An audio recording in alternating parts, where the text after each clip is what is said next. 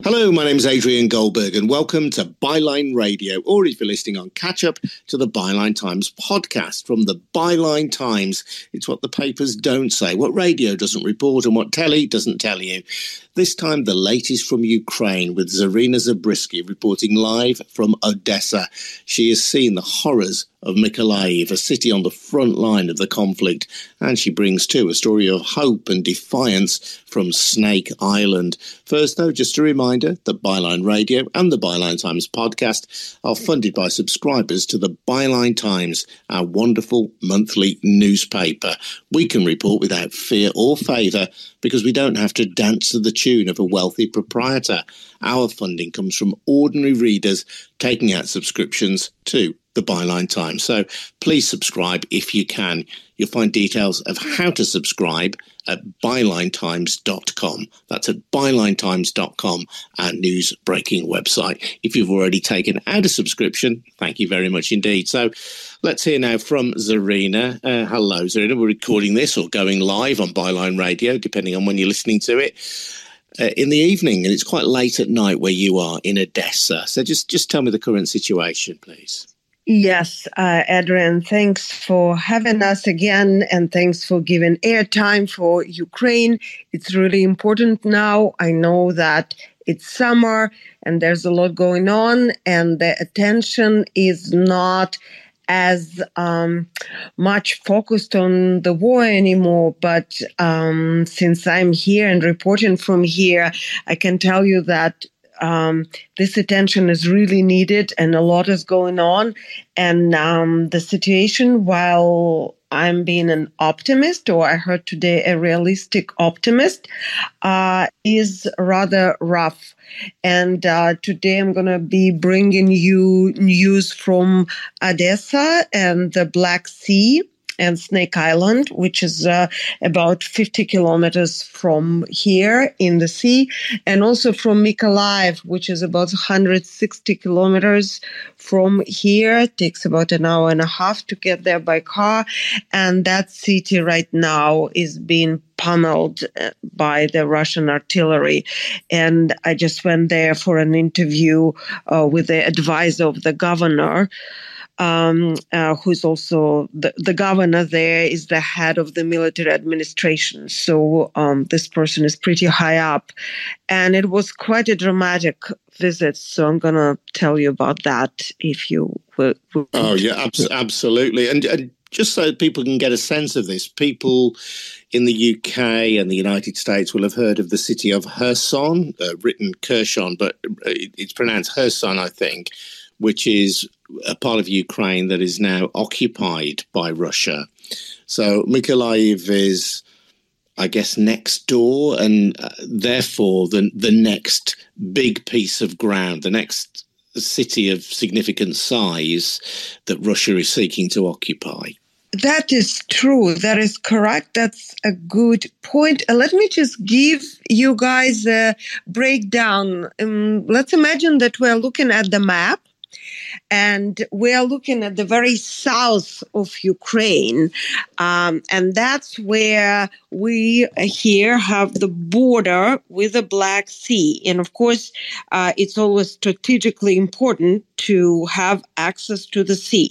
And for that, Russia is uh, very eager to fight. Uh, and um, about two months ago, uh, one Russian general whose name I do not remember because he wasn't very significant and kind of disappeared after this announcement, but nevertheless made a fairly important announcement that the plan the long term plan for Russia, for the strategy, is to um, uh, capture, seize uh, the southern territories of Ukraine, and that would include Kherson, which is currently under temporary temporary occupation, Mykolaiv, which is still standing after 127 days of this war of aggression, Odessa, uh, which is standing very, very strong, and then on all the way uh, to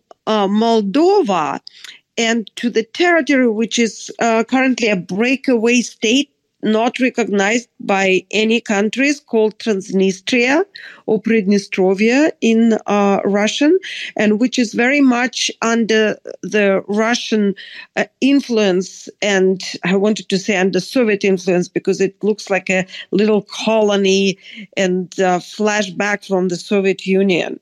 Uh, so uh, by capturing all these territories, uh, Russia plans to first announce it as separate separatist state, uh, kind of what they did with Luhansk and Donetsk People Republic. So that would be a Kherson People's Republic or Tavricheskaya um, uh, area, which is going all the way back to the Russian Empire.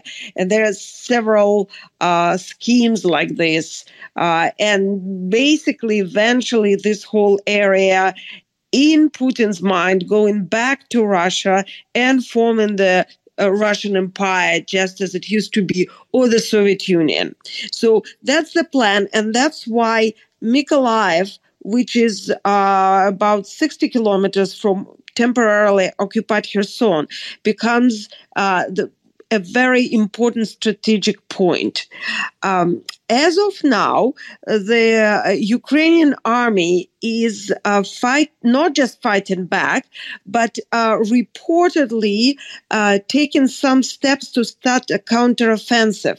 And uh, since I'm writing daily reports for um, Euromaidan Press, I kind of follow up the situation, and I can tell you that this is not confirmed even by all um, Ukrainian military authorities. So some would say that counteroffensive is already happening, and the others are saying that we're just standing strong and that mm, basically more artillery, heavy artillery, heavy weapons from the West are needed before the counteroffensive can take place.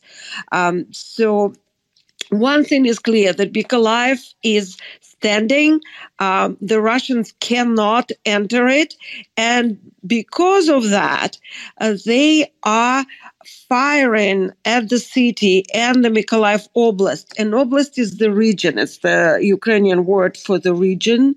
Uh, so basically, it's the area around the city.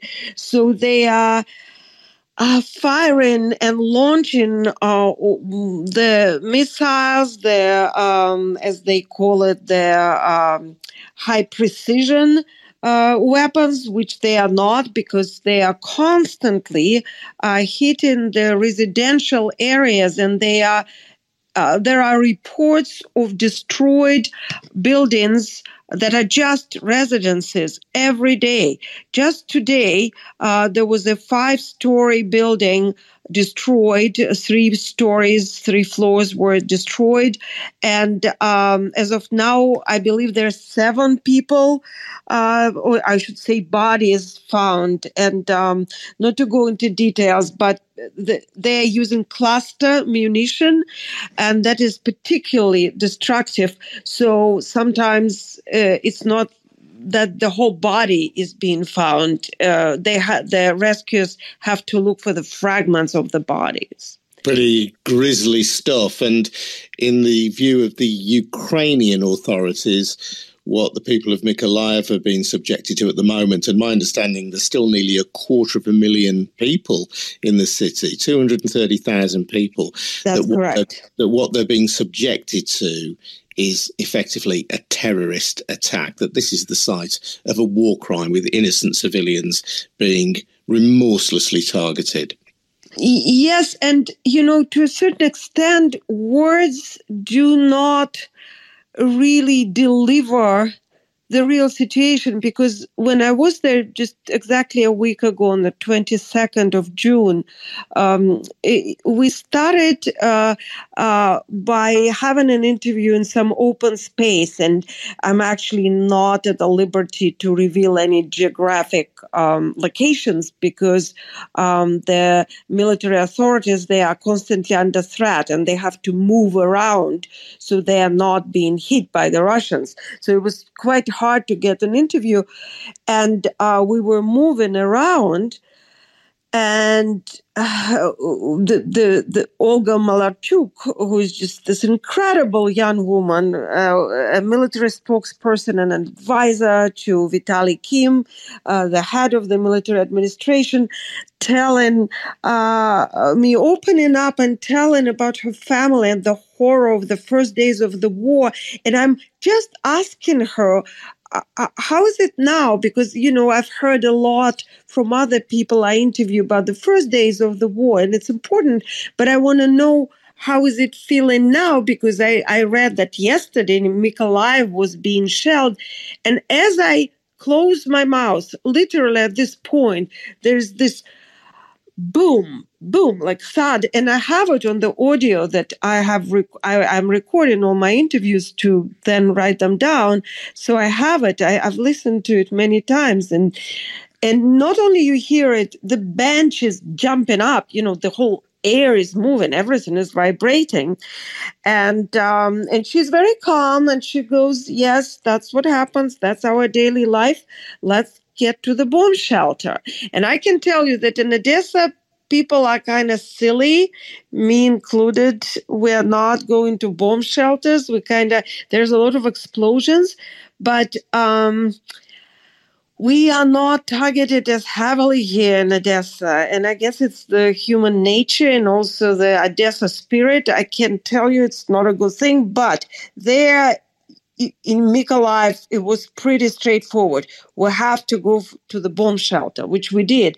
And then, of course, I had a great long interview because when you're, you know, a person you interview, you, you would understand, Adrian, like as a journalist, right? She has no way, she can't escape my questions. She's right there in the bomb shelter. So nowhere to hide no but i mean no. it, it is uh, and, and you've obviously experienced that now firsthand the the assault on Mykolaiv and it is a almost a siege of the city really is intense and for the reason that you've explained it is so strategically important because Russia wants to build this band across Ukraine, a band of territory, which it hopes it will be able to then declare effectively as part of Russia and part of this creation of this Eurasian empire that Putin has previously spoken about.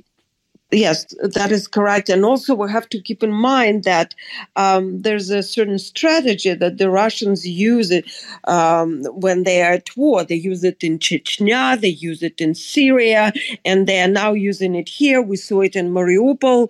We are seeing it now in Donbass, in Severodonetsk, and now in Lysychansk, when they are just erasing the cities from the face of earth, and all that is left are those. Uh, uh, ruins of what used to be buildings, and that's that's one of my strongest impression there.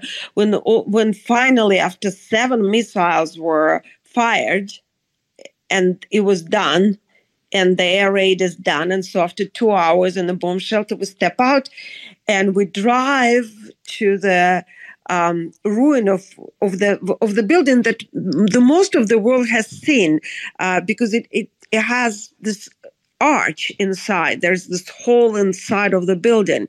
Um, it was hit on March 29th. And um, when, when you are there, rather than lo- looking at it at the picture, um, you just feel it in your bones and in your skin. And not only we looked at it, I mean, I, I think because she was just two minutes late, um, and she was running some errands and she wasn't at her office on the fourth floor when the, the missile hit. And that's where her colleagues and friends have perished. And so she's drawn to it. And she, she took me and my fixer, my friend Natalia, up and we we went you know and here during the war in ukraine there you know certain safety precautions like they would be in uh, america or probably in the UK, uh, they do not apply. So you don't wear a safety helmet or anything. You just walk up in this ruin and it was a very windy day so everything is moving these wires are moving and there are uh, maps like a paper map on the floor that is making this sound like everything is alive but also very dead. I wrote about it in the article how um, all the little objects that usually make a lot of sense and that we don't even notice, like cups or forks or uh, a bottle of per- perfume, a scarf. Um, they they all taken out of context. It's like Roland Barthes, you know, mythologists. They they they lose their their meanings. They become something else, and that feeling. I'm i'm still trying to to grasp it and to mentally or emotionally work through that. This is something that goes into your gut and stays there. Wow mean, it's a really vivid and deep exploration of what it's like to be there Zarina and uh, i really thank you for sharing that with us because you know, I'm, I'm getting chills as I'm listening to that and admire your courage and bravery in being there and that of everybody else is there. Some people like you choosing to be there to, in order to tell the truth of the people being there because it's their home, it's where they live and they don't want to leave because that's their little piece of land. There is a more upbeat story to tell, I think, about Snake Island. And people remember right at the start of the war where um, uh, it's a, a little offshoot, isn't it? A little scrap of land, which strategically is quite important.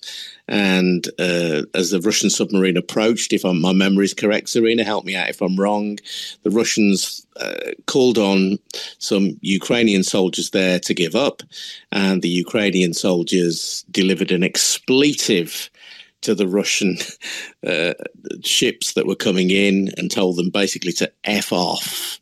And it was thought that the soldiers, the Ukrainian soldiers, had died. It turns out they hadn't died. But Ukraine now has managed to somehow regain control of Snake Island.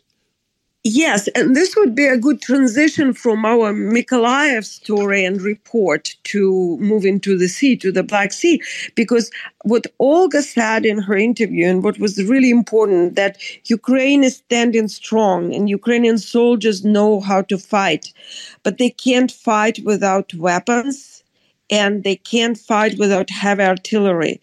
And the request is for more weapons. They will protect, she said, Europe and the world from from this evil force, but they cannot do it without uh, the weapons.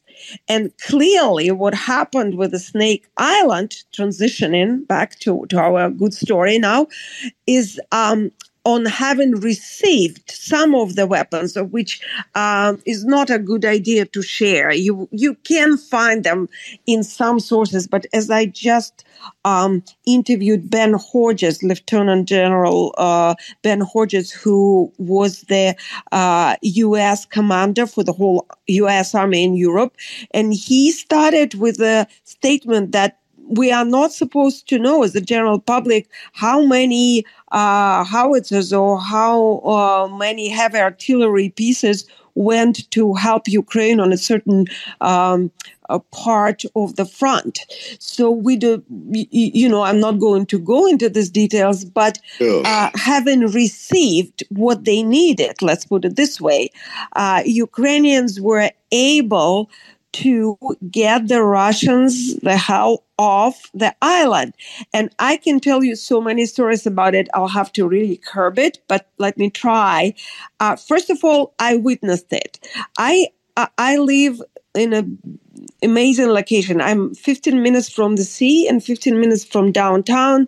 So uh, uh, by the time I'm done with my daily reports, which I do for Euromaidan Press, you could see daily um, information of, of, the most important things that happened on Euromaidan Press.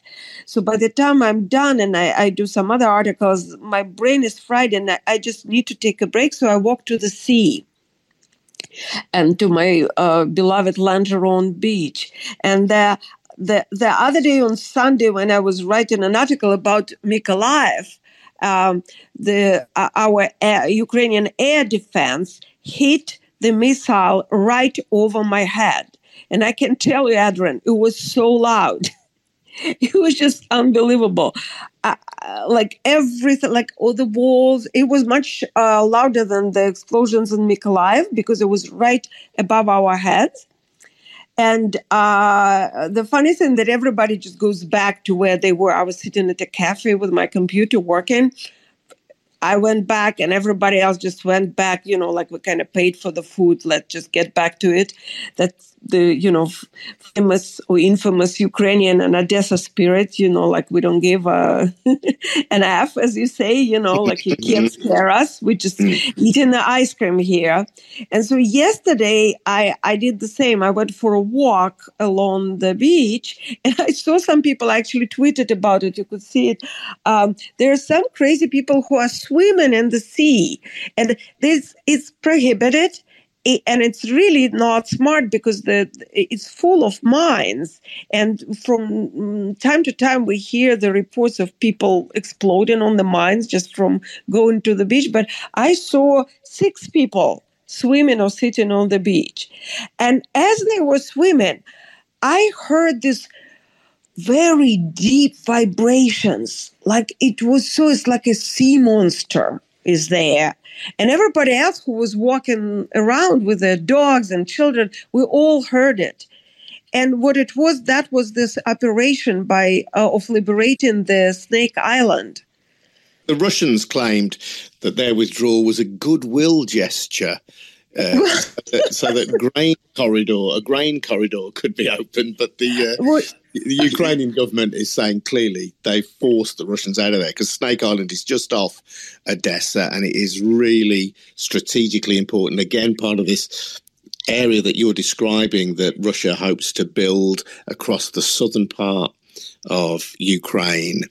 Uh, from Transnistria, Moldova, across then going towards Mykolaiv and Kherson and so on. So joining up this belt towards eastern Ukraine. So holding Snake Island is really a key part of maintaining that all the links in that chain. So getting it back is a really big deal for Ukraine. It's so big, Adrian. It, you know, on so many levels too, strategically, because uh, the Russians had their air defense. And without that, they wouldn't be able to protect their ships. So that undermines their position of their fleet in the Black Sea. And uh, tomorrow I will share the interview with Ben Hodges, and he actually um, gives a really good analysis of the uh, Russian incapability of. Um, of, of their amphibious forces of the fleet. Uh, so that that's really interesting. So and they're losing now. They have even less um, potential there. Uh, and it also, morale is so important in the war. You know, if you listen to any military experts, everything is about the morale because you can have great logistics and great equipment, but if your uh, troops, if your forces, personnel, um, uh, uh, demoral, demoralized, uh, you wouldn't be getting very far. And this is a big blow on the Russian Federation Army morale because Snake Island was one of the first uh, objects that they captured. Uh, then there was this phrase coined, which is the motto of the Ukrainian resistance. Uh, uh, you know, the Russian military ship go F yourself. Um, and also there a lot of uh, mythological connotation. It's an ancient island. Uh, it's according to legends. If you look it up, um, some people have it that uh, it was uh, Achilles' uh, tomb that he was buried there, and it's um, mentioned by Plinius the elder and in bunch of historical texts. And according to one of the really nasty ideologists of the modern russia alexander dugin uh, the apollo's um, uh, temple was there and whoever uh, uh, uh, literally it's a quote from dugin whoever has the snake island rules the world so it's That's a amazing. Big, amazing. big blow and i hope yeah. so too there's another one other time i'll tell you this legend about poseidon and the whole neptune um, relationship and this whole is kind of an interesting story. I don't think we have time today, but some other time I'll tell you. And it's fascinating. you, you, tease, you tease, Zarina. uh, before we close, and I, I, don't want to take up too much of your time, I'm incredibly grateful for the time you've given us and the very vivid way in which you've given us a sense of the the war in which you are in the midst. I just want to get a word with Mordecai, who's joining us from the United States, a regular listener to Byline Radio. And Mordecai, uh, thank you for asking to join the conversation. Did you want to say something to Zarina? Uh, yes. Uh, hi, Zarina. Um, hi. I'm wondering. I'm wondering that the people uh, of Ukraine, some in the area where th- uh, things are good, some in the area where things are are bad, do they uh, grasp and go to and listen to President Zelensky um, more than their actual personal experiences? Um, which one? Which one affects them more? What do they listen to more uh, in order for their own personal feelings, in order for their own personal safety? It's a very good question. Um, I think it's a combination from what I've seen, and I interview a lot of people, and I, I, meet a lot of Ukrainian people on a daily basis, and I talk and ask them about everything, including the way they feel about their president. And I can tell you that of course, what you hear is true. The support for Zelensky is overwhelming. Uh, I, I, met a few people, like maybe like 1% of people I personally talked to, uh, who had funny conspiracy theories. Um, and I think we have mentioned them here uh, with Adrian before, and that included Zelensky working for Putin, Putin working for Zelensky, Biden working for Putin. So there, there, there is like a, a healthy dose of conspiracy, but that's really rare. What really is common is um, seeing Zelensky as a leader. And this is what is really important. He delivers his nightly speeches uh, like sometimes in, in the morning and at night, and people really listen to him. Ukrainians are very skeptical about their authorities. They, this are not Russians or some other nationalities who would you know adore or idolize their leaders. That that is not the case.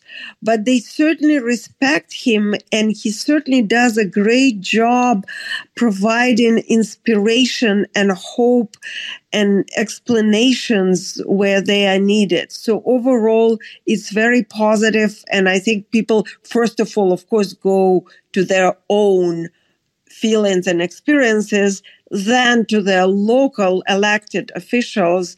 And they also listen to Zelensky. That's my impression. That's great stuff. Thank you, Mordecai. Zarina, before you go, just tell us the situation now then in Odessa, where you are, clearly under less threat generally than Mykolaiv, but still a city where air raids and occasional strikes are a part of daily life now. Yeah, I mean, we today we had only three or four air raids, which feels like a holiday and a weekend, because the previous many days it, it was like all the time. You don't even know if it's an air raid or not. Like you don't know when one stopped and another started. And sometimes you hear them, and sometimes you close the window and you don't. But sometimes when the church uh, bells start to ring and the siren starts howling, it, could really it's it's annoying. It's you know like when you're in New York and the fire engine is going or the poli- police or ambulance. It's like ooh, ooh that's like this all the time. So, and then also, of course, the explosions, which happen several times a day, and sometimes they happen, and it's not like you always know what happened. Uh, a lot of times it's uh, confidential, or there could be training, or there is some infrastructure objects that is not okay to share with the general public. So you hear something very close and like your walls are vibrating but you never find out what it was, and seemingly it's okay, and sometimes it's not okay.